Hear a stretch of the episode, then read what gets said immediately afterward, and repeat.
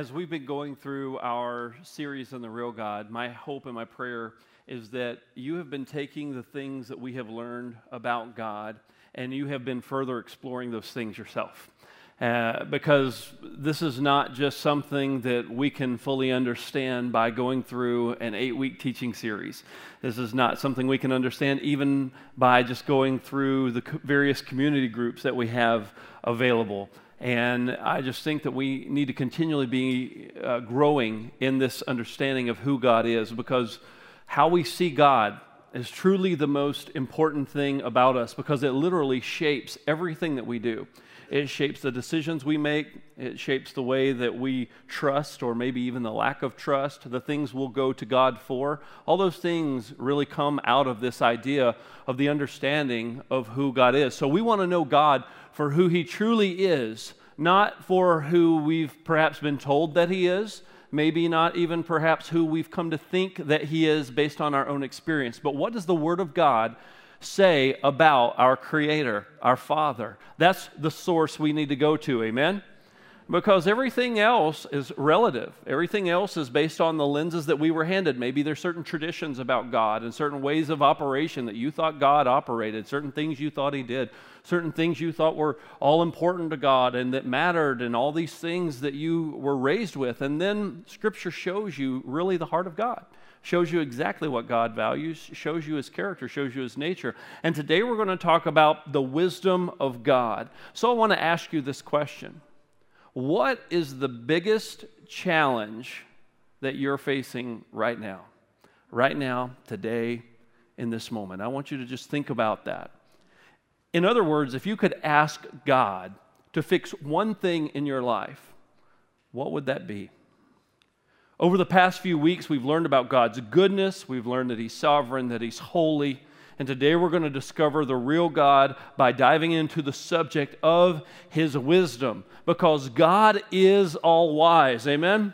He is all wise. But we always don't see the wisdom of God because He knows and understands things that we do not know, that we don't understand. James 3 and 17 says, But the wisdom from above is first pure, then peaceable, gentle, open to reason, full of mercy and good fruits, impartial and sincere. I want us to just zero in on that for a minute and let's think about what James wrote here. James is saying that God's wisdom is first pure. Think about that pure wisdom. Isn't it interesting that out of all the things James could list first, he starts off with the purity? He wants the reader to understand that the most important, the first attribute before we list any of these others, is that this is a pure wisdom. This is not something that's tainted by sin of any kind. This is not some type of bait and switch. This is not some type of ulterior motive. In other words, God's wisdom is pure, it's from above, and most important of all, it can be trusted. And because it can be trusted, it's peaceable. I can trust God's wisdom because I know that it's pure. And it brings me peace because of who He is, because He is trustworthy, because He is pure, because He is holy. And I know that whatever He says, is going to be what's best, even if I don't see it. Well, how about this? Especially when I don't see it. It's still best because He sees things from eternity present and eternity future. He knows and He sees and He cares and He can be trusted because there's no impure motive there. And because of the peace that we get from being able to trust God, we know that He's also gentle, that He's reasonable, that He's full of mercy, and that that mercy it produces good fruit because there's no partiality and it's very sincere. How beautiful of a description of God and His wisdom is this in James 3 and 17? I just think it's absolutely incredible. We don't always see it when we're in the middle of a challenge. We don't always see it when we're in the middle of a trial, when we're in the middle of some kind of storm, when we're in the middle of something that maybe is pulling our mind away from doubting that if is God really good? is God really trustworthy? Because you may be seeing things in your life that may not be going the way that you had hoped or that you had thought. I remember that when we were in our community group this past week, um, we were talking about the goodness of God. We're a few weeks behind in our community group with our study on the real God because we've had sickness in our home. Um, and of course, we've had a lot of weather challenges as well. But we were talking about the goodness of God this past Monday in our community group. And one of the questions that was asked in the group was when was a time when you knew for a fact that this was the goodness of God? And then when was a time when you didn't see the goodness of God in that moment, but later on, after kind of the dust had settled, when there had been some type of, uh, of, of end result, you could look back and see the goodness of God when you didn't see it, but now you had a different vantage point. And I began to share this story about when our family moved to Texarkana, Texas. I was a youth pastor in Oklahoma and our son was um, still a, a, little baby. He was uh, uh, 14, 15 months old, and my wife and I became pregnant. We didn't know at the time that it was with twin girls um, because you don't really plan those sorts of things. God just kind of does that. And we didn't know it was going to be twins, of course, but we knew my wife was expecting. And every time that we would leave Oklahoma to go visit my wife's family in Arkansas, we would take Interstate 30, which would pass through a good sized city called Texarkana, Texas. And if you've ever heard of Texarkana, it's about the size of like an Appleton or something like that, about 120,000 or so. And it's a good sized town. And every time we would pass through, we just felt grieved in our heart. We thought, man, we, we feel called to this area. I don't know why. It's weird. We'd always stop and, and eat lunch there on the way to go see my wife's family in Arkansas. And we would talk about what if we moved to Texarkana and we planted a church. Isn't that crazy? What a crazy idea. A couple of young 20 somethings with, you know, a baby and with what we didn't know was two on the way. And so we began to talk about this. We went to our pastor, talked to him about it. We talked to one of the gals that was on our youth staff about it. And we ended up going and planting a church in Texarkana, Texas, when I was 24 years old, with my ex- wife expecting twins and uh, us having a baby. And actually, uh, one of the girls that was on our youth staff in Oklahoma moved with us. We didn't know anybody. It wasn't like we went there knowing a bunch of people and we could just go see some old friends. No, we didn't know anyone in this town. All we knew is that we had a call from God to go here, and we had this passion. And let me tell you, folks, during that time, we experienced the most severe hardships that we ever have in our life. And there were times where I was doubting the goodness of God in a big way because I was getting angry at God because we were struggling financially. Uh, we were struggling with the health of our twins after they were born. We were struggling with our, uh, uh, our, our, living situation. And then, you know, for some reason, we decided it was a good idea in the midst of all that to buy a house and flip it.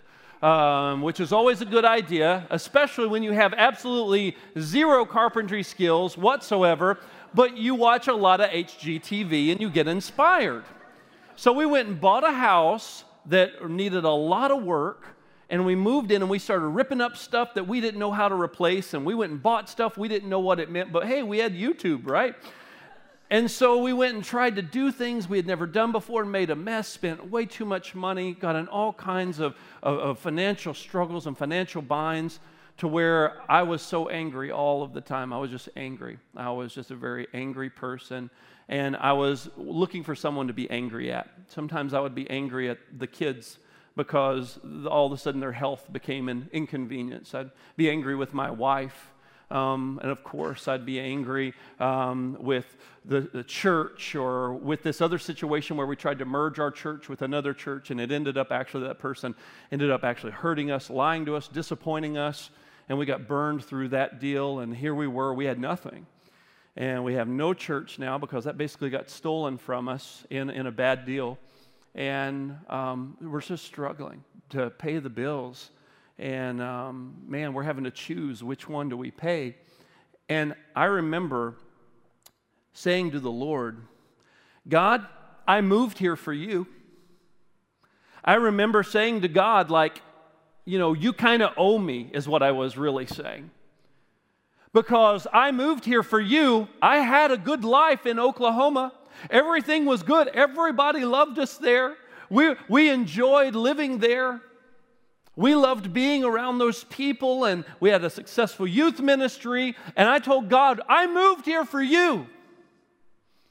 And I was very angry. How come things aren't going better? I did all this for you. I, I, I gave up all this stuff for you. I gave up comforts. I gave up uh, a good salary. My wife gave up a good salary at her job, and here we are just barely even getting by.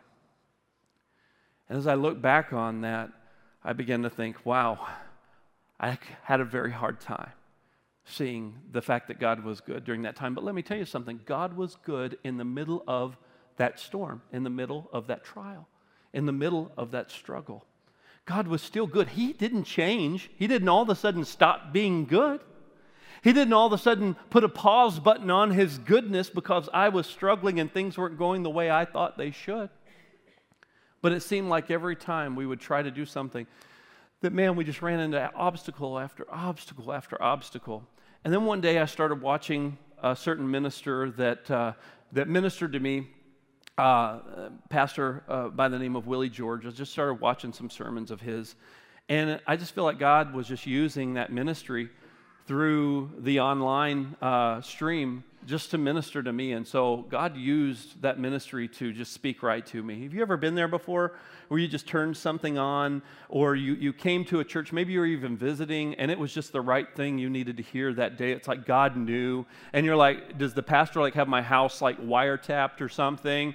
And you just wonder, like, do they know what's going on behind closed doors? Because he just was speaking straight to my heart it bypassed my, my reasoning and just went straight to my heart.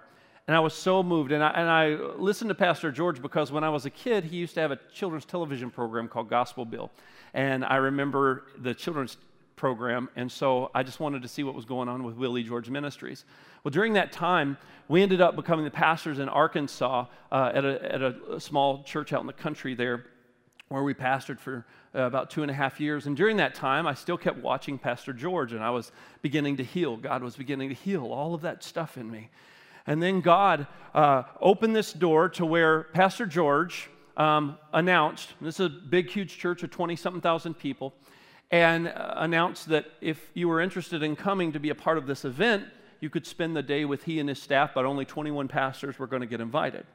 And I was like, okay. So I put my name in and, and, and we, we paid the money and all that stuff, and we got to go. We, we got in in time, and we were able to go and spend time with Pastor George and spend time with his staff. And they had just hired this guy. Um, uh, he was a brand new hire there to run their uh, children's camp, and his name was Kirby Anderson. And uh, I met Kirby, didn't know him before, met him.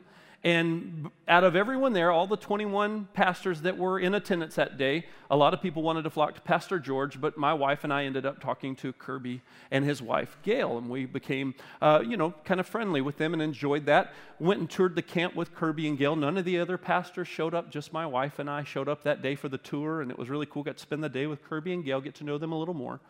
Ended up going and taking the kids from our church in Arkansas to the camp that Kirby operated and ended up going and uh, uh, spending the week with Kirby and his wife Gail. Went to another conference there, spent more time with Kirby and Gail, got to know them. And about two and a half years into serving as pastors in Arkansas, we knew that God was transitioning us. We didn't know what to, but we knew God was transitioning us. And we talked to the church about it, and they knew and they agreed, and it was a good mutual transition. And I looked and found this church online in Wisconsin and it was called Word of Grace. And my wife says, I'm not moving to Wisconsin. and we began to think about all the challenges that we had been through, how alone we had been, how, how we had struggled alone, how we had been through all those trials alone. And uh, I said, well, let's just pray about it and see. And ended up uh, getting a call, and uh, they said they wanted to talk to us. And uh, we said, well, we need to do some more research into the church because this is getting very serious. And they basically let me know it was between me and, and another person that they were seriously looking at. Um, it had gotten that serious. And I was like, whoa, I didn't realize we were that far along.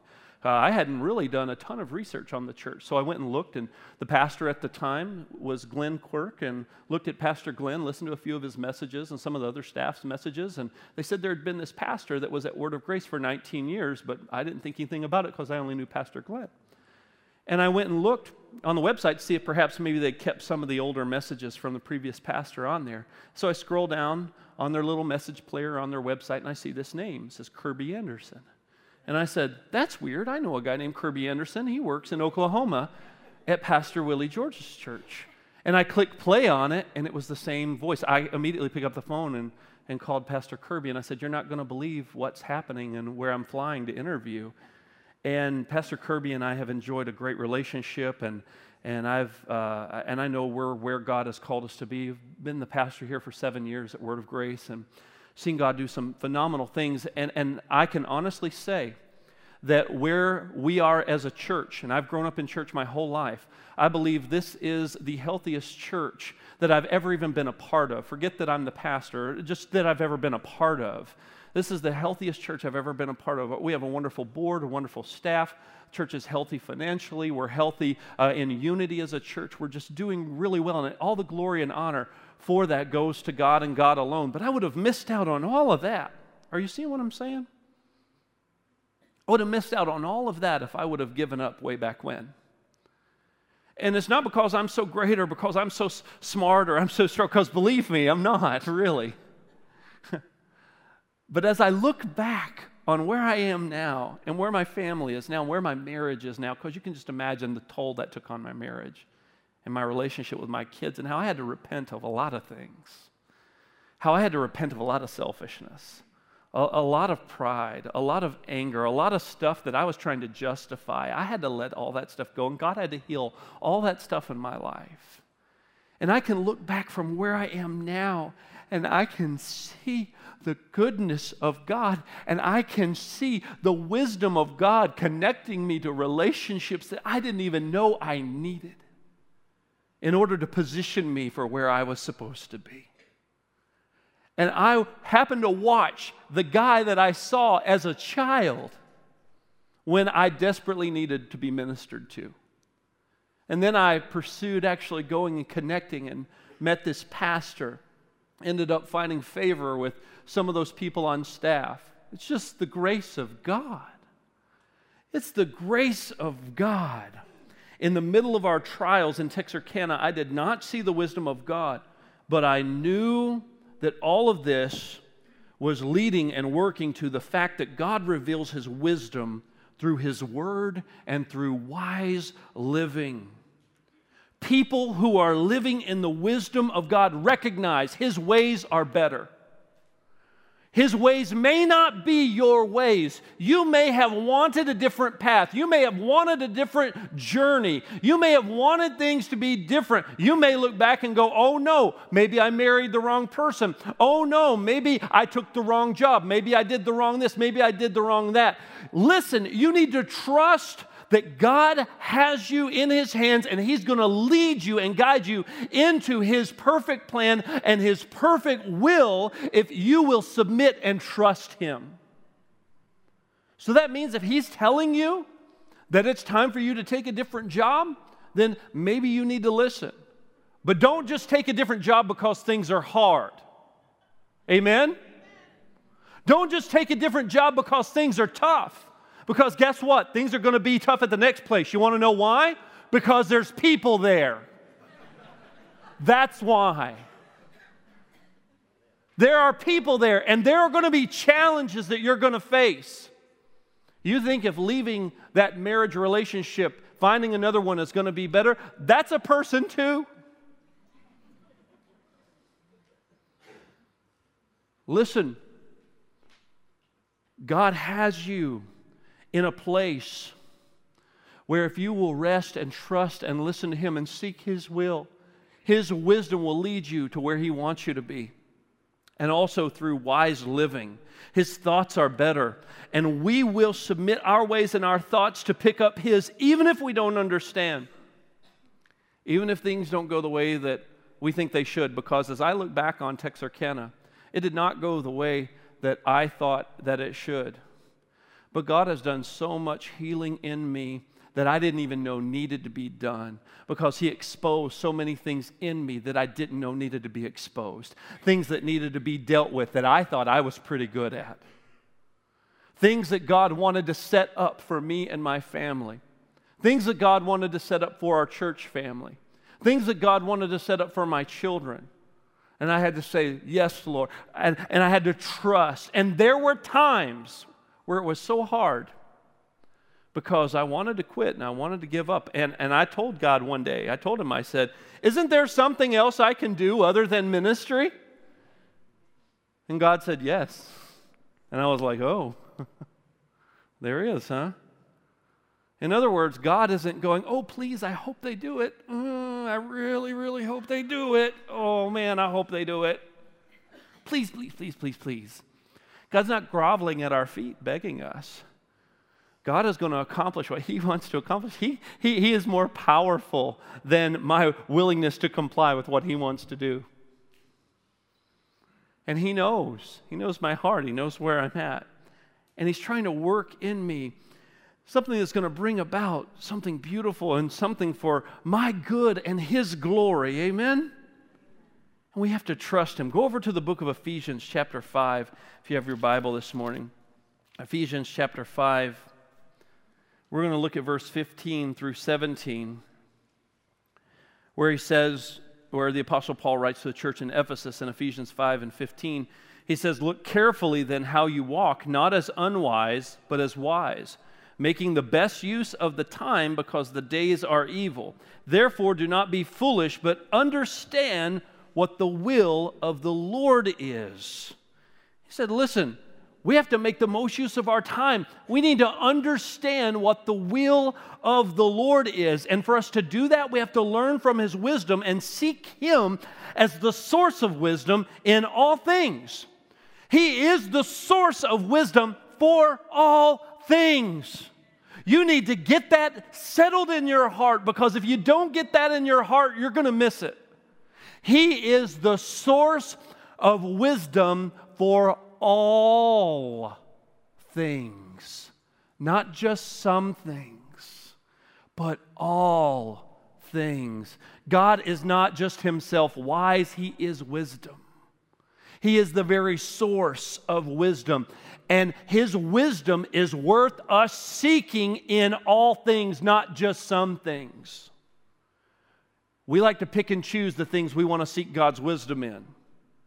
We like to just cherry pick and say, I'm going to seek God's wisdom in this area, but you know, this area over here, I'm kind of self sufficient. And that's where arrogance and pride gets us, gets us into trouble because we think we know better than God, or we already know what God would say, we already know what God has determined about that, but we just choose to ignore it because we figure if we say yes enough over here, that these few things we want to hang on to over here don't really matter as much.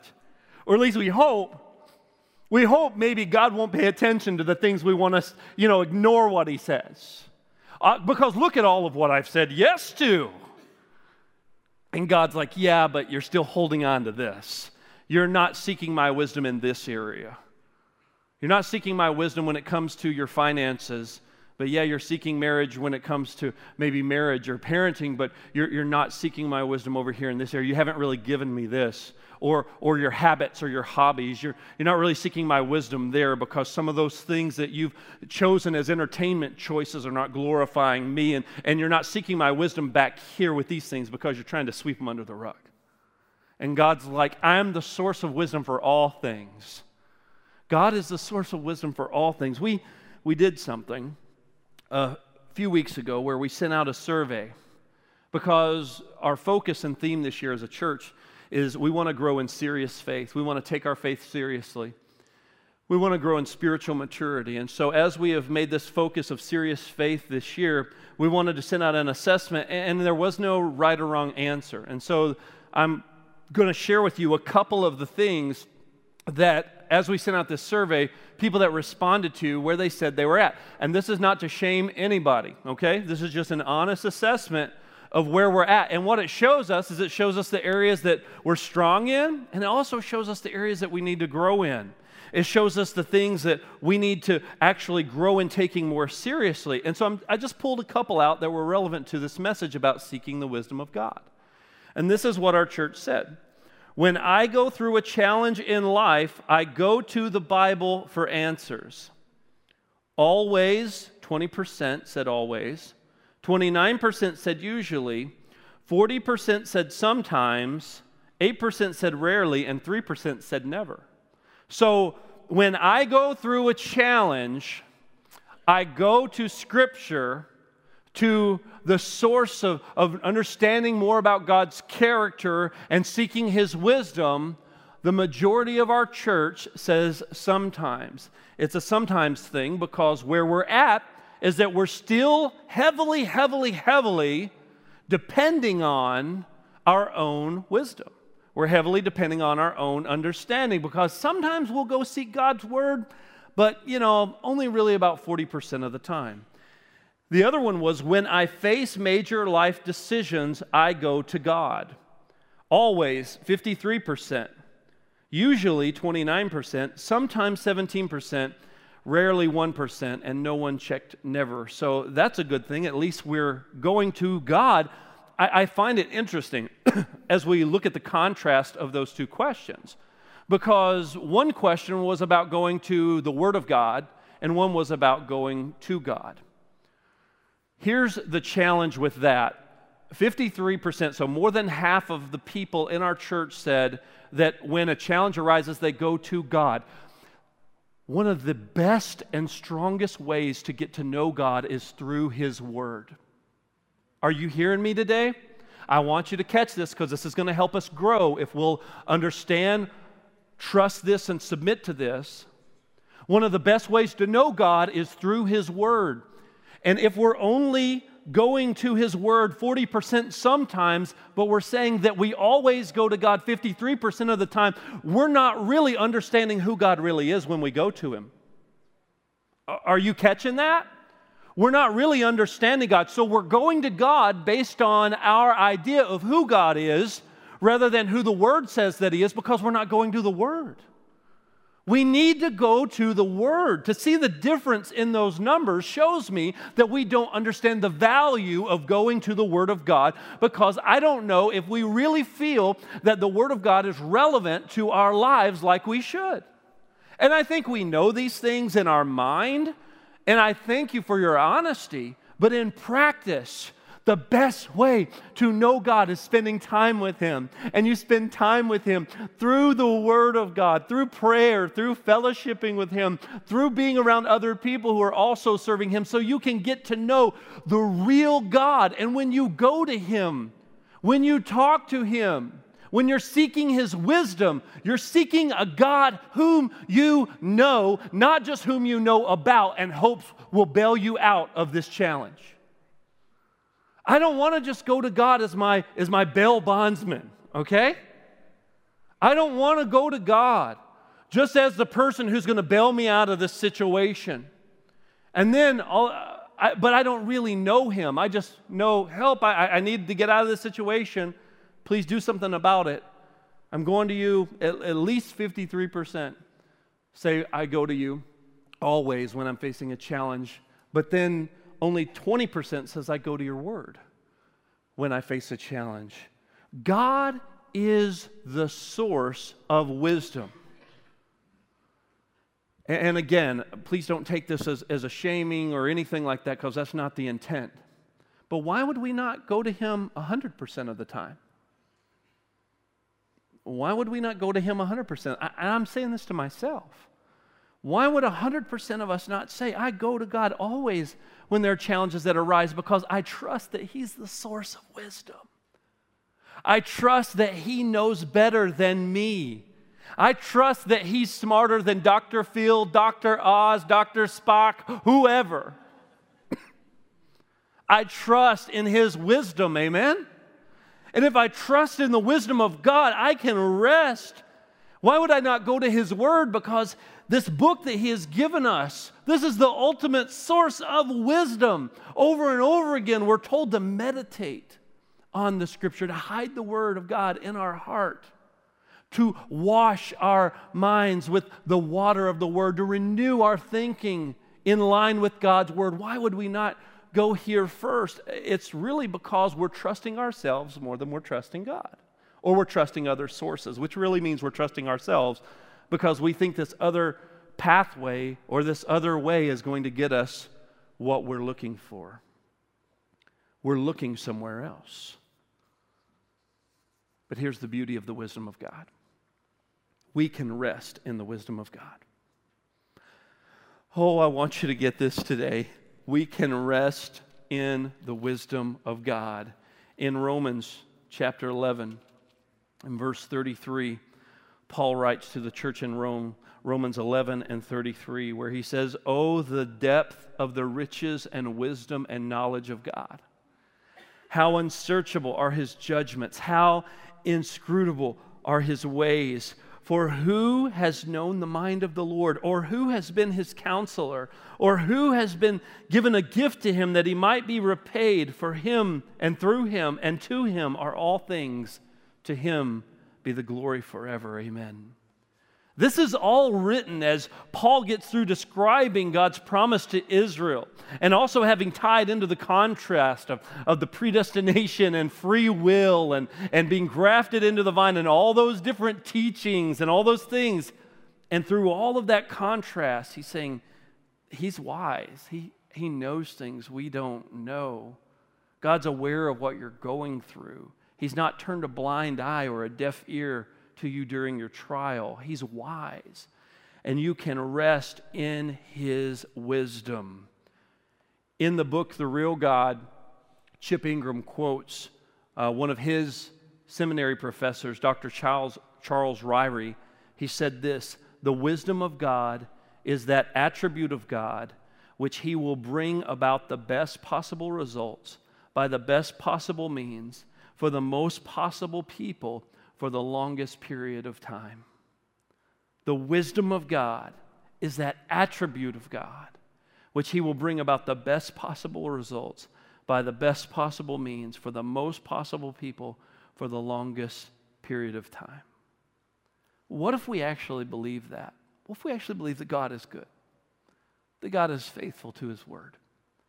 What if we actually believed that He is trustworthy? What if we believe that His wisdom is pure?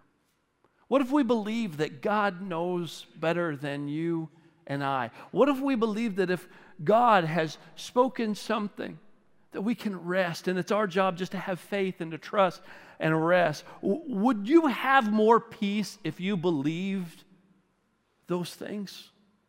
Would we have more peace if we could just rest?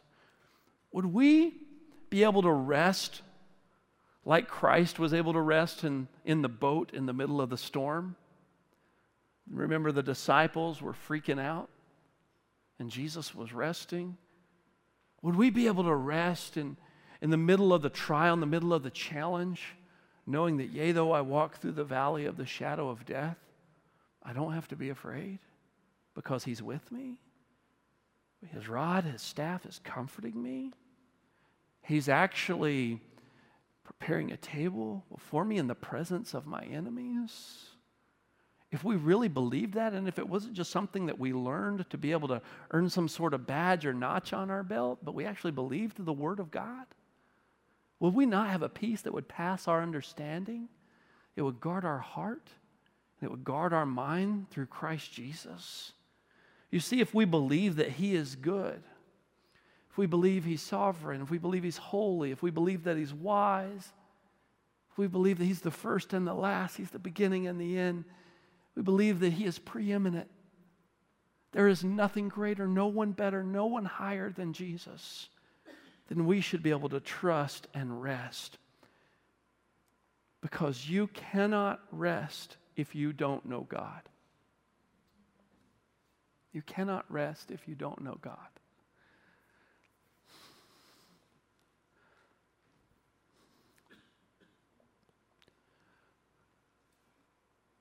If you know about God, but you don't know Him, you won't have any rest because you think everything is up to you to figure out. If you think God is just here to bail you out when things get tough, then you need to know the real God. If you think that God is some sort of good deeds exchange type system, then you don't know the real God. If you think that God never wants to do anything good for you and that you'll never measure up and He's always going to be ashamed of you, then you don't know the real God. This may be the most important thing that you ever hear in your life because the next few things that I say could literally change your life and eternity forever. So if you're out in the commons, put away all distractions. If you're watching online, it's time to put away all distractions.